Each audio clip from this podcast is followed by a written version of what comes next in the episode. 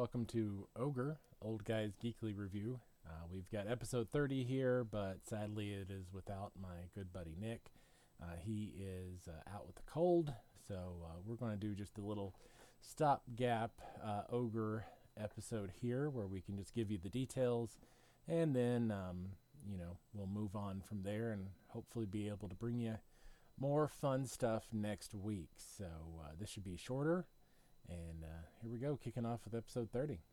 Uh, the biggest thing everybody's talking about this week is the James Gunn DC universe and what all that entails. And it looks like you're getting a couple things. It looks like you're getting a, in a couple years, a mainline story, uh, very cohesive, apparently, all tied together. That's the hope. And James Gunn is going to bring you that starting in a couple of years. In the meantime, we've got what's called the extended universe. The extended universe is uh, the movies that are already coming out, and it is separate. Think multiverse. So there's going to be probably two Batmans in the movies. Uh, it may get a little confusing, but they're trying to say that uh, anything with the elsewhere tag is something that's not going to follow the James Gunn universe, the regular DCEU. So keep that in mind. We'll we'll see how that comes out, and we'll, I'm sure we'll have plenty of more information for you in the future. Other movie news: Watch Black Panther, and Black Panther was okay. Um, I don't know that I was particularly excited by any of the Marvel movies that came out this past year. And Black Panther was another one of those trends. I really hope with Ant Man coming up in the next couple weeks that we kind of get back on track with a very cohesive, tied in uh, movie universe for Marvel. We'll see how that comes out in two weeks. We got a little bit less than two weeks for Ant Man Quantumania. Hopefully, that'll be really good. At the box office, uh, Knock at the Cabin and 80 for Brady overthrow uh, they overthrew uh, Avatar: The Way of Water. So Avatar came in third, and then Knock at the Cabin, 80 for Brady, took places one and two. Uh, the race was pretty tight, and honestly, I think that next week Avatar might be number one again, especially if those two uh, drop any significant amount. But we'll see. We got one horror movie coming out this next weekend, Consecration, and if you're into horror movies, that might be something to check out at the box office. Uh, but pretty slow weekend up until uh, the weekend after this, which is Ant Man Quantumania. On the TV side of things, we've got uh, a possible reboot for Fawlty Towers, which is uh, apparently going to include John Cleese. So hopefully that all comes together and is good. I, am not exactly excited about reboots myself, but uh, Fawlty Towers is definitely special. For me, it's something that uh, my father and I watched together and when I was a kid, and so I, I really hope it's good. The originals still t- stand up to the test of time. They're funny. If you haven't seen Fawlty Towers with John Cleese and you're looking for something uh, silly and funny, check that out. Uh, also on the TV, the the biggest TV thing right now is The Last of Us, and it's uh, getting an early episode release for episode five uh, since the Super Bowl's this weekend. Apparently, this is one of the TV shows that is actually going up in viewership, and uh, that's because of good word of mouth. Uh, myself personally, I played the video game. It was very impactful um, and very emotionally rough. So I've been skipping the TV show just because I know the story and I know what kind of uh, drama we're getting into. Uh, but if you haven't played the video game, or if you don't mind kind of rehashing the story there, then I, I'm sure that this is a good TV show for you to check out. So, The Last of Us on HBO. Um, watched the different uh, Saturday Night Live skits with Pedro Pascal, and uh, the Mario Kart one was was hilarious. My favorite was the wings, uh, but check those out. Some really good stuff from our, our boy Pedro on Saturday Night Live this weekend.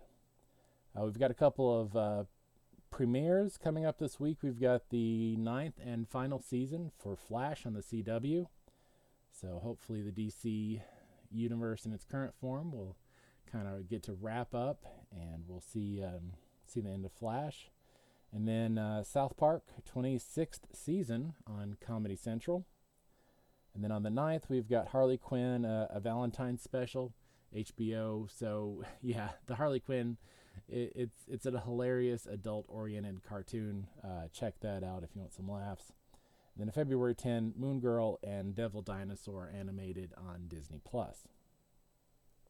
On the anime side of things, we've taken a little break from the current run of anime. Some of the things are getting delayed, and um, you know it's just mid-season, so just I'm not going to rehash the same shows over and over. So I went back last week for our first episode of anime in history, and we talked about Astro Boy. So I watched parts of, or even an entire season of, um, almost 90% of the shows that came out in the 60s after Astro Boy. Most of them just clips or single episode. Uh, but I did watch the entire run of Speed Racer. And just based on other things, Speed Racer is probably, if you're looking for a show from the 60s, uh, the first one to check out. It's probably the most solid from all that. Um, it is, you know, it's not so much about racing. I would almost call it a, a spy thriller in in more ways um, because there's a lot of uh, espionage uh, types of things that goes on. Um, so not always as much about racing as you might think.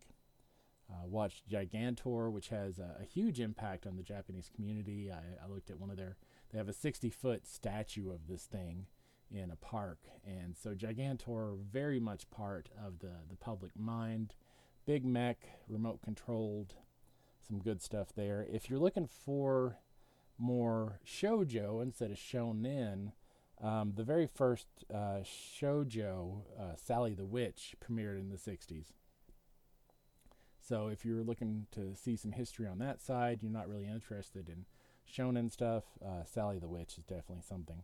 And kind of on the same line, and I think it's the first cross dressing anime, uh, Princess Knight.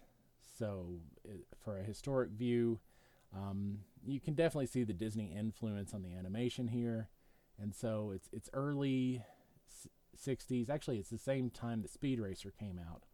So uh, Princess Knight, if you're looking for something um, more shonen, shojo than shonen, and uh, deals with a, a cross-dressing princess who um, has both a blue heart and a purple heart very kind of interesting and odd fantasy adventure type stuff. And then next week on the anime episode, we'll dig into the very first part of the 70s and check out what happened in the early 70s. As far as video games, uh, we have the Nintendo Direct coming up later today, so we'll have more about that next week. Uh, looks as if Nintendo is getting ready to jump on that $70 price tag, so you're going to start seeing $70 Nintendo games come out, um, which, you know, it's the, the way things go, but with the Switch being such a last gen system, I kind of uh, wonder about the $70 price tag myself, but not surprising that they're jumping on with everybody else. Um, Hogwarts Legacy comes out on the 10th. And no matter how you feel about JK and all the other stuff, the game itself is pretty solid.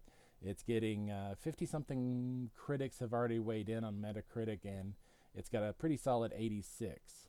Uh, so it looks like it's actually uh, the better of the Harry Potter uh, games. So Hogwarts Legacy on uh, the 10th is arriving for pretty much most of the next gen systems, I believe. Um, I think everything except the Switch. And then um, played more Marvel Midnight Suns. You've heard me talk about that a bunch. Um, and next week I'll be reviewing Dead Space and Forspoken. See if Forspoken is as bad as everybody says. See if Dead Space is as good as everybody says. We'll weigh in on that. Um, then you've got um, just a couple other things coming up as far as video games, and I would say the the big one to look forward to for me is Octopath Traveler 2 on the 24th. Uh, but you've got uh, Wild Hearts on the 17th. You've got Atomic Hearts on the 21st, which is also going to be on Game Pass Day 1 release. And on the 21st, you've got also uh, Like a Dragon Ishin. And the first Like a Dragon Yakuza, such an amazing, funny role playing game. Um, incredibly long. I mean, you know, you're in for possibly 100 hours of gameplay with that one. So, uh, great funny. I, I, can't really say enough good things about it, but it is quite the quite the big game. So uh, quite the commitment. All right, this has been your breakdown for Ogre, Old Guys Geek Re- Review, episode 30.